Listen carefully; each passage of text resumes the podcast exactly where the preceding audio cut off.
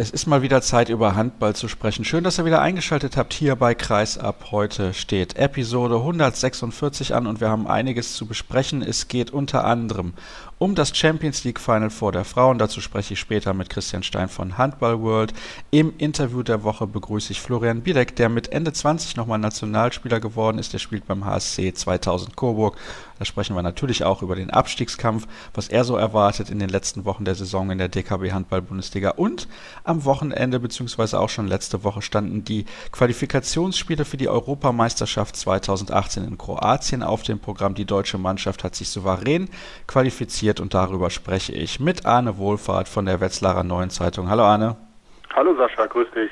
Und wir sprechen auch über die Bewerbung des Deutschen Handballbundes für zwei EM-Turniere, dazu aber später mehr. Zunächst mal eingehen wollen wir auf das souveräne Hinspiel. Die deutsche Mannschaft hat in Ljubljana hoch gewonnen und das hatte ich so nicht erwartet in dieser Souveränität und ich fand es entsprechend bemerkenswert, 32 zu 23 in Slowenien zu gewinnen, muss man erstmal so hinbekommen.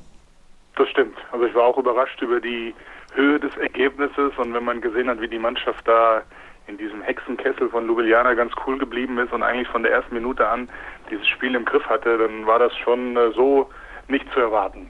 Ja, das wollte ich gerade hinzufügen. Also von Anfang an souverän. Ja, die Mannschaft hat überhaupt keinen Zweifel aufkommen lassen und ich meine, das war schon jetzt das erste Pflichtspiel wieder nach der WM, die ja mit einer Enttäuschung geendet war für die deutsche Mannschaft und jetzt da so aufzutrumpfen, das war schon ein starkes Zeichen dieser Mannschaft. Was mir aufgefallen ist, dass die Mannschaft ja, wieder diese Emotion verspüren hat lassen, die man letztes Jahr bei der EM in Polen gesehen hat und die man auch in Rio gesehen hat. Also das hat mir besonders gut gefallen, mal vom Spielerischen abgesehen. Ja, die sind als Einheit aufgetreten. Das war dann auch am Samstag im, im zweiten Spiel ja auch zu erkennen. Die, da wurde jedes, jedes Tor bejubelt und das war schon, schon imposant, wie die sich gegenseitig gepusht haben und dementsprechend waren sie natürlich auch sofort irgendwie voll bei der Sache und das, das hat man dann auch eben auf dem Feld gesehen. Im ersten Spiel natürlich muss man erwähnen, Andreas Wolf, der sensationell gehalten hat. Da kann dann auch so ein Ergebnis zustande kommen, denn so schlecht waren die Slowenen auch nicht. Also neun Tore schlechter fand ich zumindest. Das stimmt. Ich meine, man muss da ja nur mal gucken, wie viel hundertprozentige Andi Wolf da weggenommen hat. Das ist eben im Handball heute so, wenn du so einen Torwart hast, der, der so einen Sahnetag erwischt, dann ist das schon die halbe Miete oder sogar noch mehr. Und das hat natürlich der Mannschaft unglaublich Sicherheit gegeben. Wenn du eben dann deinen Vorsprung verteidigen konntest oder ausbauen konntest, auch wenn du mal ein oder zwei Angriffe nicht getroffen hast, und dann hast du eben hinten jemanden drin, der echt so viele Chancen zunichte macht. Und das war natürlich dann, wie gesagt, die halbe Miete für diesen Sieg. Müssen wir da was Negatives finden? Sprich, wenn Wolf viel hält, haben wir auch viel zugelassen oder zu viel zugelassen? Ja, gut, ich meine, man muss auch erstmal sehen, welche Mannschaft da einem gegenüberstand. Ich meine, das war der WM-Dritte, dass man da nicht alles verteidigen kann und dass die eben auch sich Möglichkeiten erspielen. Ich glaube, das ist ganz normal. Und im Handball gehört es eben dazu, dass du einen guten Torwart hast. Natürlich könnte man jetzt äh, das Haar in der Suppe finden und könnte das ein bisschen bemängeln, aber ich glaube, da sollten wir uns nicht drauf einlassen, sondern froh sein, dass die Mannschaft so überlegen dieses Spiel gewonnen hat und dass die deutsche Mannschaft eben auch ein überragendes Torhütergespann hat. Was ich bemerkenswert finde, ist, Christian Prokop hatte ja mit diesem Kader, denn der beim Tag des Handballs war ja eigentlich ein komplett anderer, weil er auf viele Stammspieler verzichtet hat, nur eine Trainingseinheit mit der Mannschaft vor dem Spiel am Mittwoch und trotzdem bekommen sie es hin, dieses neue Abwehrsystem, sie spielen ja ein anderes als zuvor, so zu etablieren, dass sie einmal 23 Gegentore kassieren und einmal 20. Spricht auch für die Qualität der Spieler, was die Fähigkeit angeht, sowas auch umzusetzen, was der Trainer vorgibt. Ja, das stimmt. Wobei ich jetzt nicht finde, dass das Abwehrsystem so grundlegend anders ist. Es ist ja immer noch eine 6-0-Formation. Sicherlich gibt es da so kleine taktische Varianten, die jetzt neu sind. Aber ich glaube, was Christian Bruckhoff jetzt in seinem ersten Lehrgang dieser Nationalmannschaft mit dem Kern der Nationalmannschaft eben geschafft hat, dass er sie für sich begeistert hat. Und das war auch das, was man am Samstag im Gespräch mit den Spielern dann auch eben erfahren hat. Die die haben gebrannt und die waren, die waren regelrecht euphorisch, natürlich auch nach zwei Siegen, aber die haben äh, diese Detailarbeit von Prokop gelobt und ich glaube, ihm ist es tatsächlich gelungen, dass er sofort von der ersten Minute an dieses Lehrgangs diese Mannschaft für sich gewonnen hat und das ist für so einen Trainer natürlich dann ein optimaler Start. Was mir auch aufgefallen ist, ich habe es zumindest nirgendwo gelesen, vielleicht hast du es in Halle vor Ort mitbekommen, den Namen Dago Sigurdsson habe ich nirgendwo mehr gehört. hängt natürlich klar, wenn du mit zwei Siegen startest äh, und dann auch noch gegen Slowenien und dann auch noch so deutlich in Slowenien zu gewinnen, dann ist das natürlich erstmal äh, klar, dass niemand über Dago Sigurdsson spricht. wir müssen jetzt mal gucken, wie das weitergeht. Dago Sigurdsson hat unbestritten viele Verdienste für den deutschen Handball ähm, erworben und man muss natürlich aber auch sicherlich so ein bisschen die hypothetische Frage stellen, ob vielleicht aber auch die Art der Mannschaftsführung, die er hatte, ob das dann vielleicht jetzt auch schon eben gut war, dass es jetzt jemand ist, der, der neu dazukommt und der, der andere Akzente setzt, der wesentlich kommunikativer ist und der einfach vielleicht dann auch nochmal einen anderen Draht zu dieser Mannschaft aufbaut. Wie gesagt, es ist hypothetisch, weil man kann es nicht beweisen, äh, ob diese, diese Art von Dago Sigurdsson noch länger ähm, gut gegangen wäre. Aber es weht jetzt ein frischer Wind, ein anderer Wind. Ich will das jetzt gar nicht sagen, dass es besser ist oder schlechter als vorher, aber ich glaube, die Mannschaft hat eine eindrucksvolle Premiere jetzt mit diesem Trainer hingelegt und wir alle können zuversichtlich dann in die Zukunft blicken. Herrscht eine neue Euphorie? Vielleicht ist die Frage ein bisschen deplatziert, aber ich habe so ein bisschen den Eindruck, dass das so ist. Ja, ich bin immer nicht so ein Verfechter von diesem Schwarz-Weiß-Denken. Also ich fand doch jetzt nach dieser Weltmeisterschaft in Frankreich nicht alles schlecht. Das Spiel gegen äh, Katar war ohne Zweifel ein absoluter Tiefpunkt, weil man gegen einen Gegner ausgeschieden ist, der dieser deutschen Mannschaft eigentlich nicht das Wasser reichen kann. Und da ist ganz viel schiefgelaufen an diesem Sonntag von Paris, von einer schlechten Mannschaft, einem schlechten Trainer bis hin zu schlechten Schiedsrichtern. Aber man darf eben nicht vergessen, zwei Tage vorher hat die deutsche Mannschaft ein begeisterndes Spiel gegen Kroatien geliefert zum, zum Vorrundenabschluss. Deswegen finde ich, war da jetzt, war da jetzt nicht alles schlecht, aber jetzt merkt man diesen Spielern schon an, dass sie Freude haben, dass sie Spaß haben. Das war auch so ein, so ein Wort, das unglaublich oft gefallen ist am Samstag, Spaß. Das hat man auch auf dem Feld gemerkt. Und jetzt denke ich, sollten wir noch mal ein bisschen abwarten, wie sich das weiterentwickelt. Mal gucken, wie die nächsten beiden Länderspiele ablaufen und wie es dann Richtung EM geht. Und dann gucken wir mal, wie das, wie sich das entwickelt. Aber ich glaube, vom, vom Grundgedanken her ist die Mannschaft absolut auf dem richtigen Weg. In dieser Qualifikation, Deutschland ist ja nun auch schon qualifiziert für die EM 2018 stehen noch Spiele an in Portugal am 14. Juni und am 18. Juni gegen die Schweiz in Bremen. Da werde ich auch dann vor Ort sein und ein paar Stimmen einfangen zum Abschluss der Saison, auch hier bei Kreisab. Die Slowenen übrigens, die müssen aufpassen. 3 zu 5 Punkte in dieser Gruppe. Portugal steht bei 5 zu 3 und ich gucke mal, wie die gegeneinander gespielt haben. In Portugal gab es ein Unentschieden zwischen beiden Mannschaften. Das heißt, das Rückspiel müssen die Slowenen zwingend gewinnen, sonst wird es sehr, sehr eng mit der EM-Qualifikation. Ja, die Slowenen müssen aufpassen. Man weiß, dass das im Handball manchmal ganz schnell geht, ein schlechter Tag und die Portugiesen sind jetzt nicht so Kanonenfutter, wie man das vielleicht irgendwie aus den vergangenen Jahren kennt. Die haben durchaus eine ambitionierte Mannschaft. Sicherlich unter normalen Umständen setzen sich die Slowenen durch, aber wie gesagt, man weiß nicht. Dann am Ende einer langen Saison, ob dann jeder noch die Kräfte hat, um, um da alles geben zu können. Von daher wird es eine spannende Angelegenheit. Es gab übrigens noch ein paar andere interessante Resultate. Die Polen, Dritter bei der Weltmeisterschaft 2015 in Katar und in Rio ja immerhin noch im Halbfinale gewesen, können sich nicht mehr qualifizieren nach einem Unentschieden zu Hause gegen Weißrussland. Und Dänemark hat zunächst unentschieden gespielt in Ungarn, hat dann aber zu Hause hoch gewonnen und ist auch mit dabei, wenn ich mal richtig rechne, vielleicht könnte da dieses Unentschieden dann noch nicht ausreichen, wenn ich da gerade mal auf die Tabelle schaue, dann, was haben wir noch? Die Spanier, die sind quasi, ja, die sind qualifiziert. Und die Österreicher haben zwar das Hinspiel knapp gegen Spanien verloren, haben aber immer noch gute Chancen, wenn sie die beiden ausstehenden Spiele gegen Bosnien und Finnland gewinnen, sich direkt zu qualifizieren. Dann haben wir eine sehr, sehr enge Gruppe mit Tschechien, Mazedonien, Island und der Ukraine. Alle 4 zu 4 Punkte. Da werden also die letzten beiden Spieltage entscheiden, wer mitkommt nach Kroatien. Die Schweden sind qualifiziert. Dann, ja, die Franzosen sind auch so gut wie mit dabei, haben nämlich ihre beiden Spiele gegen die Norweger absolviert und mit 6 zu 2 Punkten Tabellenführer vor Litauen allerdings. Also Norwegen muss da auch noch ein bisschen was tun, wenn sie sich qualifizieren wollen.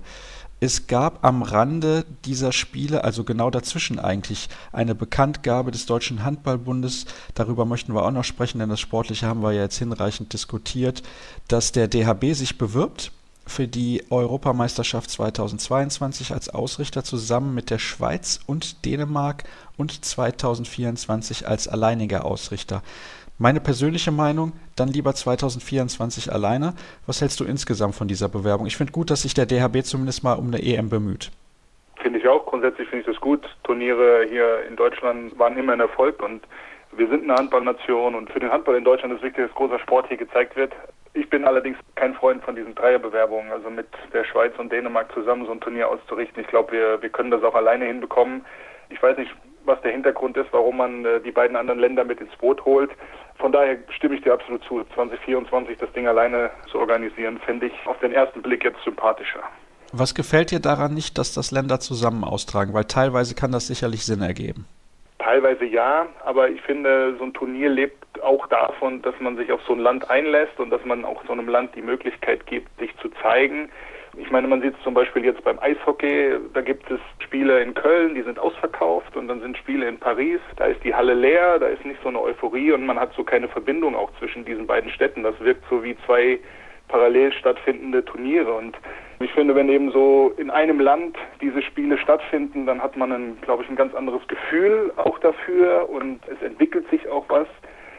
Ich wüsste jetzt nicht, welchen Charme das hätte, wenn äh, da Vorrundenspiele in, in Bern, in Kopenhagen, in Berlin und vielleicht noch in Köln irgendwie ausgetragen werden bei so einer Europameisterschaft. Und beim Gucken jetzt bei so einer Dreierbewerbung dann am Ende, wenn es gegen Halbfinale und Finale geht, auch zwei Länder in die Röhre, wo sowas dann nicht stattfindet und die Wege sind weit. Also wie gesagt, ich kann da nicht so viel Positives finden.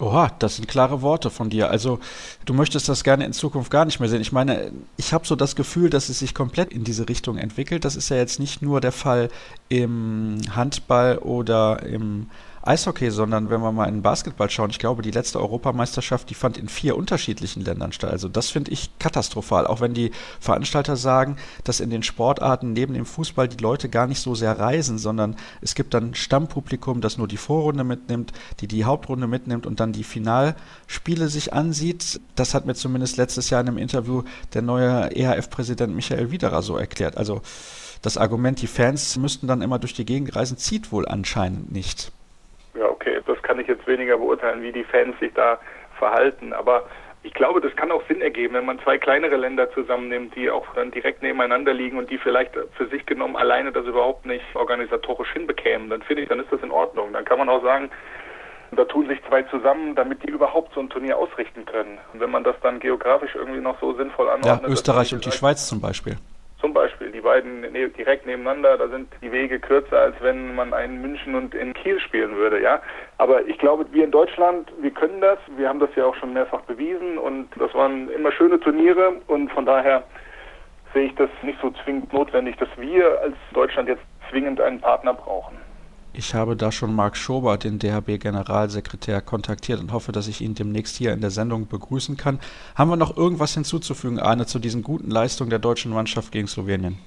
Nein, also ich glaube, dass man festhalten kann, dass auch in der Ära nach Dago Sigurdsson die deutsche Mannschaft auf einem erfolgreichen Weg ist, dass Christian Brokop einen guten Einstand hatte, dass er bei der Mannschaft gut angekommen ist und äh, dass wir jetzt äh, uns ein bisschen beruhigt zurücklehnen können und schauen können, wie sich das Ganze dann entwickelt. Ja, und sobald die Auslosung durch ist, können wir dann auch die Zimmer buchen. Wahrscheinlich wird Deutschland in der Vorrunde bei der Europameisterschaft in Poretz spielen, direkt am Meer. Also viel mehr kann man da eigentlich nicht erwarten und eventuell haben wir dann auch Glück und die ein oder anderen Sonnenstrahlen werden uns nach Kroatien begleiten. Arne, herzlichen Dank, dass du die Zeit gefunden hast. Wir zeichnen früh auf am Montagmorgen, das heißt aber auch die Sendung wird relativ früh online gehen und ihr könnt dann hören, was die Experten und auch Florian Bielek heute so zu sagen haben. Jetzt machen wir eine erste kurze Pause und gleich begrüße ich dann Christian Stein. Weiter geht's in der heutigen Ausgabe von Kreisab. Christian Stein von Handball World ist in der Leitung. Moin Christian. Hallo Sascha. Wir sprechen in diesem Teil der Sendung über den Frauenhandball, denn am Wochenende stand das Champions League Final Four in Budapest auf dem Programm. Es waren die gleichen vier Mannschaften qualifiziert wie in der Vorsaison. Titelverteidiger CSM Bukarest war das Skopje Buducnost Podgorica und Gjör, der Vertreter aus Ungarn, der als Favorit in dieses Final vorgegangen ist, kann man schon so sagen. Also vielleicht nicht als klarer Favorit, aber als leichter Favorit. Ja, Gier hat, glaube ich, wenn man die gesamte Saison betrachtet, sehr souverän gespielt, hat sich damals schon in dieser Vorrundengruppe mit Bukarest, mit Midtjylland und auch mit Rostov sehr souverän durchgesetzt gehabt. Und ja, ich glaube insgesamt, wenn man die Saison betrachtet, es ist natürlich eine Weltauswahl, aber das sind alle vier Mannschaften, die da an diesem Wochenende gespielt haben. Von daher kann man sagen, hat sich Gjördas ein bisschen auch, klar haben sie einen Heimvorteil, aber sie haben sich auch wirklich verdient.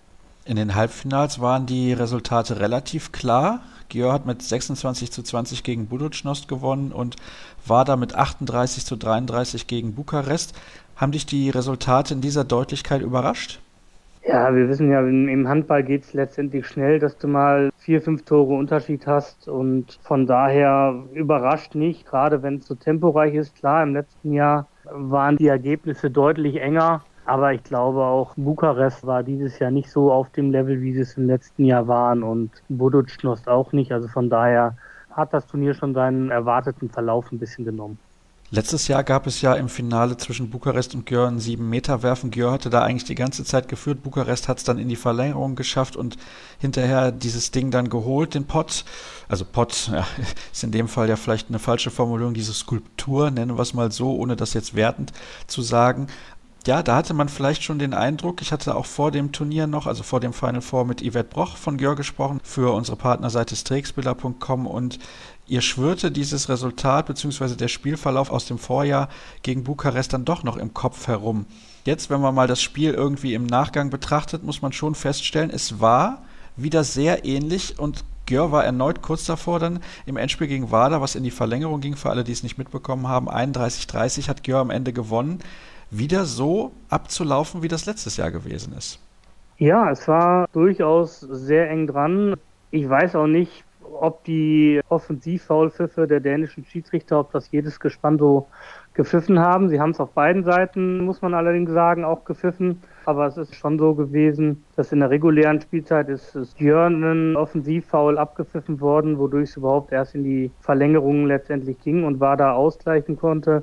In der Verlängerung waren es dann zwei Stürmerfaulentscheidungen gegen Wada, die Wada vielleicht auch ein bisschen mehr aufgeregt hatten, sodass dann schnell mit drei Toren in der Verlängerung für Gior stand. Und dann konnten sie halt durch diese ähm, Offensivfoulentscheidung nach dem Seitenwechsel konnten sie auch nicht diesen Ausgleich erzielen. Das ist so ein bisschen so ein Punkt, mit dem ich hader. Ich glaube nicht, dass die Entscheidungen unter anderen Schiedsrichtern so gefallen worden wären. Nichtsdestotrotz kann man sagen, hat Gjör das wirklich gut gemacht, aber man hat einfach auch gesehen, dass natürlich diese Erinnerungen aufkamen, gerade so in der zweiten Halbzeit, als man schon mal drei Tore weg war und die verspielt hat. Aber sie haben die richtige Reaktion zum Beginn der Verlängerung gezeigt und sind dann direkt wieder weggezogen.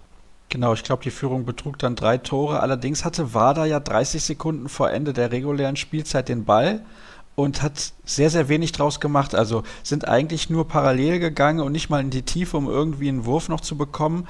Unglücklich gelöst, weil da wäre der Sieg, glaube ich, war da sicher gewesen, wenn sie da noch einen Treffer erzielt hätten.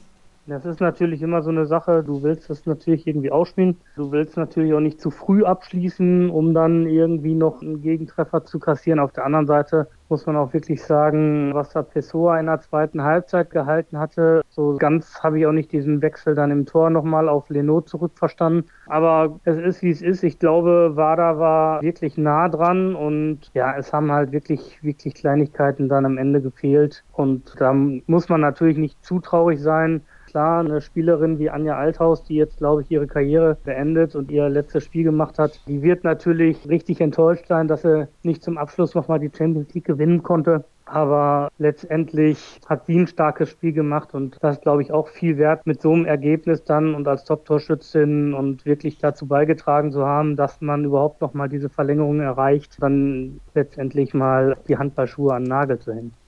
Sechs von sechs waren es von Anja Althaus aus dem Feld. 34 Jahre alt ist sie mittlerweile ja auch. Also in den letzten Jahren hatte ich das Gefühl, dass ihre Leistung nicht mehr ganz so stabil war, wie das früher der Fall gewesen ist. Hat ja dann auch nicht mehr in der Nationalmannschaft gespielt. Aber gestern, das war bärenstark. Ja, offensiv war das bärenstark. Defensiv hat sie auch gut verteidigt, aber natürlich gerade diese zweite Zeitstrafe, das ist vielleicht so ein Ding, was sie sich schenken kann aber die äh, hat Wada auch unbeschadet überstanden. Also von daher hatte das keine großartigen Auswirkungen. Also braucht man sich auch nicht lange mit aufhalten. Sie beendet ihre Karriere aber nichtsdestotrotz mit zwei Champions League-Erfolgen, damals mit Viborg 2009, 2010. Dreimal deutsche Meisterin, dreimal dänische Meisterin und sie wird, wenn sie dieses Jahr mit Vardar Skopje den Titel holt, auch dreimal mazedonische Meisterin gewesen sein. Also eine Titelsammlerin und ich denke, sie kann ihre Karriere auf jeden Fall zufrieden beenden. Habe übrigens gelesen, dass sie in Mazedonien bleiben wird. Sehr, sehr interessant, wird dort auch Jugendmannschaften trainieren bei Vardar Skopje, also hat sich da wohl sehr gut eingelebt. Ihr Mann kommt auch aus Mazedonien. Vielleicht lade ich sie demnächst einfach mal zum Gespräch ein hier bei Kreisab, ist ja auch eine Spielerin, die das ein oder andere zu erzählen hat und dann können wir da nochmal ein bisschen genauer eingehen auf dieses Finale gestern zwischen Vardar Skopje und Gör. Nico Groth von Gör, die Spielmacherin, die niederländische, ist zum MVP des Final Fours gewählt worden, hat auch im Finale eine sehr gute Leistung gebracht, wie ich finde. Ja, sie hat eine gute Leistung gebracht, hat viel Verantwortung übernommen. Ich fand gerade zum Beginn der Partie auch Anita Görbitz stark. Vor allem hat sie für wieder mal gezeigt, dass sie halt eben nicht nur auf einer Position Weltklasse ist, sondern wirklich überall Weltklasse-Leistung zeigen kann. Im Finale war es zu Beginn auf links außen, später dann im Rückraum. Und sie hat auch anders als in früheren Jahren wirklich in der Abwehr nochmal wirklich eine starke Leistung auch gezeigt. Ganz entscheidender Stil, als sie da Radicevic sauber den Ball aus der Hand spielt im Wurf und unter Kontrolle bringt. Also ich glaube, das war, ich weiß gar nicht, in der zweiten Halbzeit irgendwann mal. Aber das war eine sehr, sehr wichtige Szene, die halt diese Partie auch nochmal zugunsten von Gjör dann zwischenzeitlich gekippt hatte. Also auch für mich eine, eine sehr, sehr starke Leistung von Görbitz. Goebbels also nach wie vor zu absoluten Weltklasse-Leistungen fähig, auch wenn sie ein bisschen in die Jahre gekommen ist, aber die technischen Fähigkeiten auch beispielsweise von ihr sind herausragend gut, das muss man ja sagen und ein unglaubliches Auge und kaum Ballverluste, also das ist schon eine sensationell gute Spielerin und Gjör hat eine bockstarke Mannschaft, also der Kader ist sensationell besetzt und deswegen kann man vielleicht schon sagen, dass es ein bisschen folgerichtig war, dass sie sich auch dieses Jahr, wenn man auf die Ergebnisse schaut, Christian hat es eben gesagt, den Champions League-Titel gesichert haben. Dann kommen wir noch zum Finale des EHF-Pokals. Ah nee, wir haben noch eine nette Randnotiz und zwar vielleicht eine Szene, die so ein bisschen mit das Spiel entschieden hat. Das wollen wir gar nicht hier so unter den Teppich kehren, denn der Trainer von WADA, Arzo Stankowski, der hat eine Auszeit eventuell nehmen wollen, man weiß es nicht, und den Bereich zwischen der Coachingzone und dem Kampfgericht betreten und deswegen ja, hat ihm äh, Jutta Ermann-Wolf die grüne Karte weggemopst und dann musste er sofort die Auszeit nehmen und die fehlte ihm dann beispielsweise in den letzten 30 Sekunden der regulären Spielzeit, die ich eben angesprochen hatte.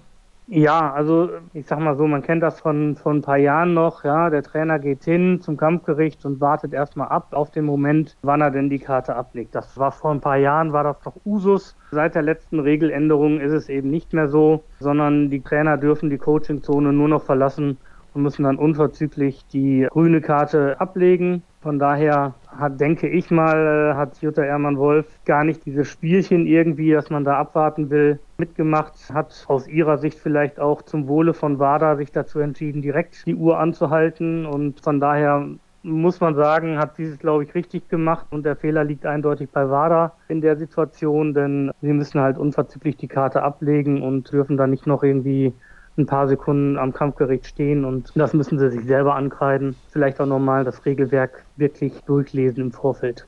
Nun ist es also so gekommen, wie es gekommen ist. War das Skopje konnte die Auszeit dann hinterher nicht mehr nehmen, selber schuld und auch deswegen vielleicht dann das Finale knapp verloren. Gut, dann kommen wir zu dem Thema, das ich eben schon angerissen habe kurz, dem EHF-Pokal der Frauen. Da gab es nämlich ein Finale mit deutscher Beteiligung, zumindest das Hinspiel. Bietigheim hat zu Hause verloren gegen Rostov-Don mit 25 zu 28, ein Ergebnis, das man so erwarten konnte. Ja, das Ergebnis konnte man, glaube ich, so erwarten. Man muss das auch immer einordnen. Ich habe es gesagt, in der Gruppenphase hat Rostov damals noch mit einem anderen Trainer wirklich in dieser sogenannten Todesgruppe gespielt. Von daher war das ganz klar, dass sie der absolute Favorit auf den Sieg im ERF-Pokal sind das ist eigentlich nur folgerichtig gewesen. Jetzt, äh, jetzt hat Bietigheim zumindest mal mit minus drei Toren noch ein ganz ordentliches Resultat geholt. Wenn man sich an die Spiele in der Gruppenphase erinnert, da hat dann Bietigheim doch deutlich verloren gegenüber Rostov und ja, von daher ist diese drei Tore Niederlage zu Hause dann doch das Optimale vielleicht, was Bietigheim an so einem Tag dann eben rausholen kann zu Hause. Immerhin vor 3500 Zuschauern in der Ludwigsburger MHP Arena, wo sonst die Basketballer zu Hause sind. Also das kann sich absolut sehen lassen, eine ordentliche Zuschauerzahl und ich weiß nicht, was da die Kapazität ist, aber ich glaube, das ging schon nah an ausverkauft. Von daher absolut in Ordnung und ich denke, Bietigheim, die Mannschaft, die kann durchaus zufrieden sein mit der aktuellen Saison. Mit null Minuspunkten konnten sie sich nämlich letzte Woche die deutsche Meisterschaft sichern durch einen Sieg in Leverkusen und Pokalsieger können sie auch noch werden. Im Finale des EHF-Pokals haben sie gestanden, beziehungsweise stehen das immer noch und sind nicht ganz aussichtslos im Rückspiel. Also es ist ja durchaus aufzuholen, drei Tore Rückstand, von daher noch alles drin und sind wir mal gespannt, wie das dann ausgeht. Da werden wir natürlich hier in der Sendung dann auch drüber sprechen. Dann soll es das gewesen sein für diesen Teil der Sendung, beziehungsweise für die Expertenrunde eben mit Arne Wohlfahrt, jetzt mit Christian Stein. Herzlichen Dank auch an dich, Christian. Und letzte kurze Pause in der heutigen Sendung. Dann gibt es gleich das Interview der Woche mit Florian Bielek. Zeit fürs Interview der Woche in der heutigen Ausgabe von Kreisab und wir gehen mal wieder zu einem etwas kleineren Verein. Jetzt mögt ihr euch fragen, warum lädt er denn jemanden aus Coburg ein? Ich finde, mit diesem Verein müssen wir uns auch mal beschäftigen. Das haben wir in dieser Saison selten bis gar nicht getan und die Spielzeit geht ja auf die Zielgerade und es gibt einen Akteur, der zuletzt ein bisschen überrascht hat mit seiner Nominierung für die Nationalmannschaft und den habe ich heute eingeladen. Florian Bielek ist in der Leitung. Hallo Flo. Hallo, guten Tag. Ja, ich habe es gerade gesagt, die Nationalmannschaft hat angerufen. Das kam auch für dich wahrscheinlich sehr überraschend. Ja, absolut. Damit rechnet man ja mit äh, jetzt knapp 29 Jahren nicht mehr. Zumal es auch einfach so war, dass ich in meiner Jugend und in meiner gesamten Handballkarriere nie in irgendeiner Auswahl gespielt habe, also weder in der Landesauswahl oder bei den Junioren in irgendeiner U-Mannschaft. Und ja, das war einfach eine, eine ziemlich positive Überraschung. Hast du dir das von irgendjemandem schlecht reden lassen, der gesagt hat, ah, Reichmann war nicht dabei, Kreuzki war nicht dabei, der und der war nicht dabei? Ja, ich glaube, das muss einem ja keiner erzählen, dass da drei Jungs gefehlt haben, die seit Jahren überragende Leistungen in der Bundesliga oder international bringen. Aber auf der anderen Seite glaube ich, dass es auch durchaus noch vier oder fünf wirklich gute junge deutsche Rechtsaußen in der ersten Bundesliga gibt. Und die hätte man ja theoretisch auch nominieren können. Und deswegen, ich habe das einfach für mich genossen und habe das auch während dem Lehrgang dann einfach ausgeblendet, dass eigentlich die drei nominell stärksten Spieler auf meiner Position dann da nicht da waren.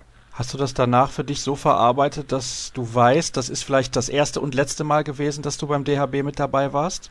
Ja, also ich bin einfach mit der Erwartungshaltung hingefahren, dass ich das jetzt einfach genieße. Es ist meine erste Nominierung. Es kann wahrscheinlich oder es wird wahrscheinlich eher die letzte Nominierung gewesen sein. Und habe, wie gesagt, das einfach versucht zu genießen. Aber ja, im Handballerleben, finde ich, sollte man niemals nie sagen. Und von daher schauen wir mal, was in der Zukunft passiert. Warst du beim Fußball-Aufwärmspiel Jung gegen Alt schon bei Alt? Äh, ja, ich war alt und ich glaube, es gab auch außer Heine, Carsten und Manu Speth, wenn ich mich nicht täusche, keinen älteren. Ah, Michael Allendorf. Michael Allendorf ah, ja, dabei, okay. aber dann Top 5 müsste ich definitiv geschafft haben. Aber es war schon knapp, also du hast quasi fast schon die Top 3 geknackt. Ja, was hast du denn für einen Eindruck gehabt von der Nationalmannschaft, neuen Bundestrainer? Den alten kennst du natürlich auch nur von Spielen gegen die Füchse Berlin oder aus dem Fernsehen, von Interviews. Was war so dein Eindruck von Christian Prokop und dieser Mannschaft generell, auch wenn natürlich viele gefehlt haben? Ja, also wir haben zufälligerweise eine Woche vorher mit Coburg gegen Leipzig gespielt und uns ja ja auch auf Leipzig vorbereitet hat man einfach gesehen, dass er wirklich ein akribischer Arbeiter ist und der auch an der Seitenlinie immer mit der Mannschaft kommuniziert, mit der Abwehr kommuniziert, mit jedem Einzelnen spricht und diesen Eindruck habe ich auch bei der Nationalmannschaft dann gewonnen. Er arbeitet wirklich mit jedem Einzelnen, verlangt auch wirklich viel von jedem Einzelnen, gerade jetzt das neue Abwehrsystem, was gespielt wird und allgemein die Neuheiten. Und äh, ich bin erstmal sehr gespannt, wie das die Mannschaft in den nächsten Wochen und Monaten umsetzt. Zur Mannschaft an sich kann man definitiv nur Positives sagen. Man fährt als Neuling natürlich immer mit einer gewissen Nervosität dahin, aber die Jungs sind einfach so normal und so nett, dass man sich komplett ab Minute Null quasi oder ab Stunde Null da einfach gut aufgenommen fühlt und als Teil von dem Ganzen. Und ja, deswegen waren die vier Tage oder fünf Tage, die es waren, einfach rundum positiv für mich. Das kann ich übrigens nur bestätigen. Das Arbeiten mit den Spielern in der Handball-Bundesliga oder auch in der Nationalmannschaft ist herausragend gut und alle sind freundlich und entgegenkommt. Also da kann man als Journalist überhaupt nicht meckern. Das wollte ich an dieser Stelle auch nochmal kurz erwähnen. Kommen wir nochmal zu dir persönlich. Du warst jetzt verletzt. Was hast du gehabt für die, die es nicht mitbekommen haben? Wie lange hat die Reha gedauert und kannst du jetzt nach der Länderspielpause wieder angreifen? Also im Endeffekt hat das alles mit einer Bauchmuskelzerrung angefangen. Das habe ich ein paar Wochen mit mir rumgeschleppt und dann ist es im Meisterschaftsspiel gegen Göpping ist es nochmal aufgebrochen und ja, ich habe mir dann einen relativ großen Muskelfaserriss in der Bauchmuskulatur zugezogen, was dann eine, ich glaube, knapp fünfwöchige Pause zur Folge hatte. Und ich habe aber letzte Woche das erste Mal im Heimspiel gegen Wetzlar wieder gespielt. Also bin soweit fit, hab's überstanden und ja, jetzt nach der Länderspielpause gehen wir auf die Zielgerade mit dem Verein und wir wollen natürlich versuchen, in den ausstehenden Spielen noch so viele Punkte wie möglich zu holen.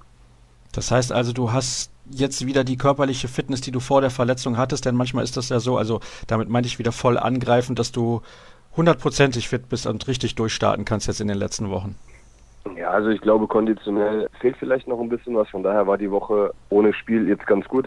Wir haben äh, viel im Kraft- und im konditionellen Bereich nochmal gearbeitet, beziehungsweise persönlich mit dem Athletiktrainer. Und wenn alles gut geht, hoffe ich, dass ich nächste Woche dann beim Auswärtsspiel in Magdeburg auch wieder komplett körperlich bei 100 Prozent bin. Aber ich denke, da sind wir auf einem guten Weg.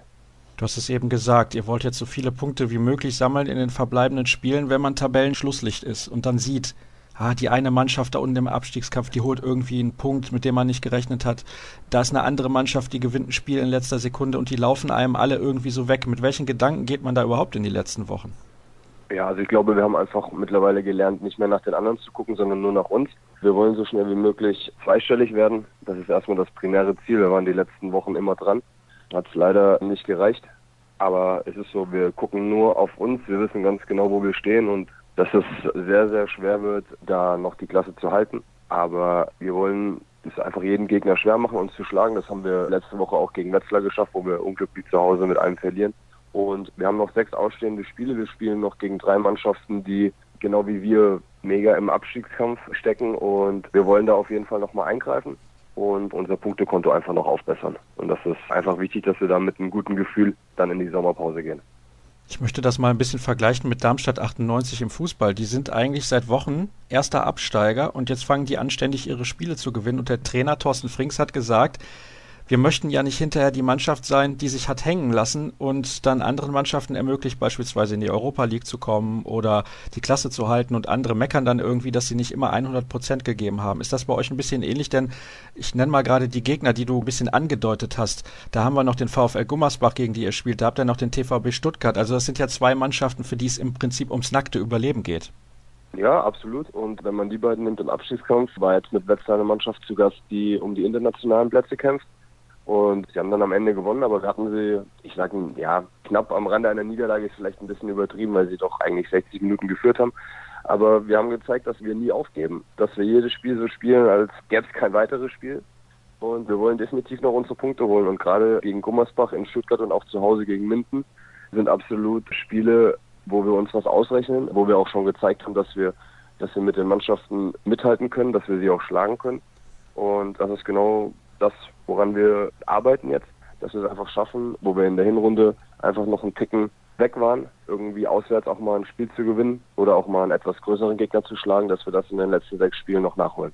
Wenn ich mir die Ergebnisse so anschaue, also ihr hattet Gegner, die lagen euch nicht, das kann man glaube ich so sagen mit den Rhein-Neckar-Löwen und Flensburg. Aber wenn wir jetzt mal alle vier Spiele gegen diese beiden Mannschaften ausklammern und eins, glaube ich, habe ich noch vergessen, wo ihr auch ein bisschen höher verloren habt, wart ihr doch meistens relativ nah dran. Bist du ein bisschen enttäuscht nach dem guten Start gegen Melsungen zu Saisonbeginn, dass es dann doch nicht zu mehr gereicht hat und wahrscheinlich dann der Abstieg am Ende zu Buche steht?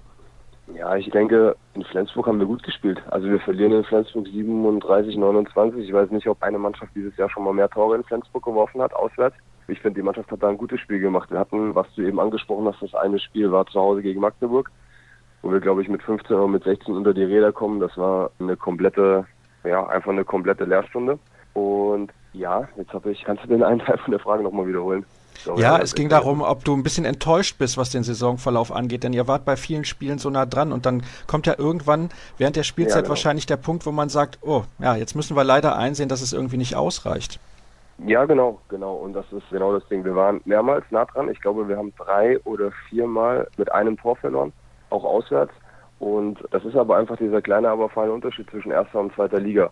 Und ich hoffe, dass wir das mitnehmen können für die kommenden Aufgaben und wahrscheinlich dann auch für nächstes Jahr wieder eine Liga tiefer, aber wo wir auch direkt wieder angreifen wollen. Das Einzige, was ich einfach persönlich ein bisschen schade finde, ist, dass wir jetzt am letzten Spieltag gegen Wetzlar das erste Mal unseren kompletten Kader zusammen hatten, mit allen 16 Spielern. Ja, und ich finde, das sagt einfach schon alles, dass es bis zum 28. Spieltag gedauert hat. Wir hatten leider immer zwei oder drei Dauerverletzte oder Schwerverletzte und das ist einfach eine Sache, die man als Aufsteiger nur schwer kompensieren kann und ich hätte einfach gerne diese Runde gespielt, möglichst mit der kompletten Mannschaft, weil da hätte man dann genau sehen können, ob es überzeugt bin, dass wir dann auf jeden Fall vier oder fünf Punkte mindestens mehr hätten zum aktuellen Zeitpunkt.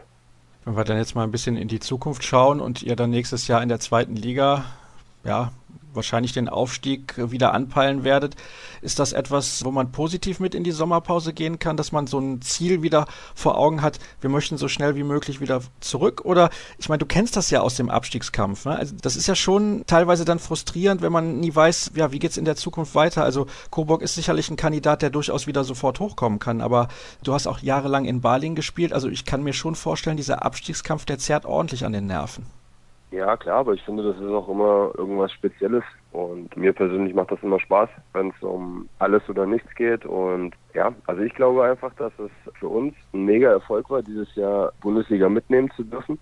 Und deswegen ist es aber auch gerade so wichtig, dass wir noch ein oder zwei Spiele gewinnen, um einfach mit einem positiven Gefühl in die Sommerpause zu gehen. Dass wir einfach sagen, wir haben uns über das Jahr entwickelt, wir haben jetzt gesehen, was uns fehlt. Und in den letzten Jahren gab es so viele Mannschaften, die runtergegangen sind und wieder hoch. Beste Beispiel ist Erlangen. Die sind auch im ersten Jahr wieder runtergegangen.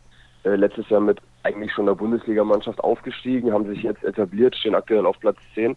Und ich glaube, an sowas sollten wir uns orientieren. Wir halten die Mannschaft weitestgehend zusammen. Wir haben nicht viel Fluktuation innerhalb der Truppe. Und deswegen, das kann nächstes Jahr ein ganz großer Vorteil sein. Und ich glaube, wir werden uns einfach als Ziel setzen, dass wir das, was wir dieses Jahr erleben durften, gegen die besten Mannschaften der Welt zu spielen, auswärts in Kiel, in Flensburg etc., dass wir das einfach so schnell wie möglich wieder erleben wollen. Und das auch einfach unser Antrieb ist, über den Sommer schon gut zu arbeiten und nächstes Jahr einfach wieder ganz oben anzugreifen. Das heißt, wenn ich das richtig verstanden habe, für dich steht auch irgendwie gar nicht zur Debatte, den Verein zu verlassen, wenn es wieder runtergeht. Ich habe vorhin schon mal gesagt, dass man im Handball niemals nie sagen sollte. Der Stand ist eigentlich relativ einfach. Ich habe einen gültigen Vertrag in Coburg und Stand jetzt werde ich den erfüllen. Da gibt es auch nichts dran zu deuteln. Was im Sommer passiert, weiß man nie. Aber ja, Stand jetzt, Stand heute ist, dass ich auch nächstes Jahr weiter in Coburg spielen werde. Zumal das ja auch ein Verein ist, der eine Perspektive hat. Also ich habe gelesen, der Hauptsponsor hat sein Engagement verlängert. Ihr habt eine gute neue Halle, die noch nicht so alt ist und ein frenetisches Publikum. Also es fehlt eigentlich nur noch ein klein wenig an der sportlichen Qualität. Dann seid ihr gut aufgestellt. Ich glaube auch, dass alle, was das Außenrum hier in Coburg angeht, dass da vieles schon, ich sag mal, erstklassig ist. Du hast jetzt die Arena angesprochen. Also ich glaube, dass sich auch die Auswärtsmannschaften immer relativ wohl gefühlt haben. Wir haben einen Schnitt von knapp 3000 Leuten. Das ist eine neue, moderne Arena. Unsere Zuschauer sind positiv verrückt. Wir haben auch immer auswärts eine mega Unterstützung. Wurden, glaube ich, noch nie ausgepfiffen, egal wie schlecht wir gespielt haben. Die Fans stehen immer hinter uns. Das ist, finde ich, ganz wichtig für den Verein. Und ja, auch vom Sponsorenumfeld ist natürlich mit dem Hauptsponsor, mit dem Premium-Sponsor zwei starke Partner an unserer Seite. Aber ich glaube, dass wir es auch geschafft haben oder auch schaffen werden in Zukunft, uns einfach auf dieser Sponsorenbasis noch ein bisschen breiter aufzustellen, um in Zukunft dann in den nächsten Jahren, das ist ja auch ein Projekt HSC 2000 Coburg, um dann eventuell einen Weg einzuschlagen Richtung Erste Liga und sich da dann zu etablieren. Aber da gehören dann noch Sachen dazu wie die Jugendarbeit, dass man eigene Spieler ausbilden kann, die aus der Jugend dann hochkommen. Ich denke, auch in dem Bereich sind wir auf einem guten Weg, haben jetzt letzte Woche gerade unsere B-Jugend deutsche Meisterschaftsspiele gehabt gegen die rhein löwen Die A-Jugend wird dann nächstes Jahr das erste Mal in der Bundesliga spielen. Es sind einfach sehr viele Sachen, die sich sehr positiv entwickeln. Und ja, ich denke, das ist einfach nur ein positiver Weg und wir können einen positiven Blick auch in die Zukunft werfen. Ja, das ist ja auch eine Sache, die Zeit braucht und die man nicht von einem aufs andere Jahr so entwickeln kann. Gerade mit der Jugendarbeit, da ist ja dann auch sehr viel an der Basis zu tun und das dauert eben. Jetzt haben wir da sehr viel über den Abstiegskampf und auch die Zukunft des HSC Coburg gesprochen.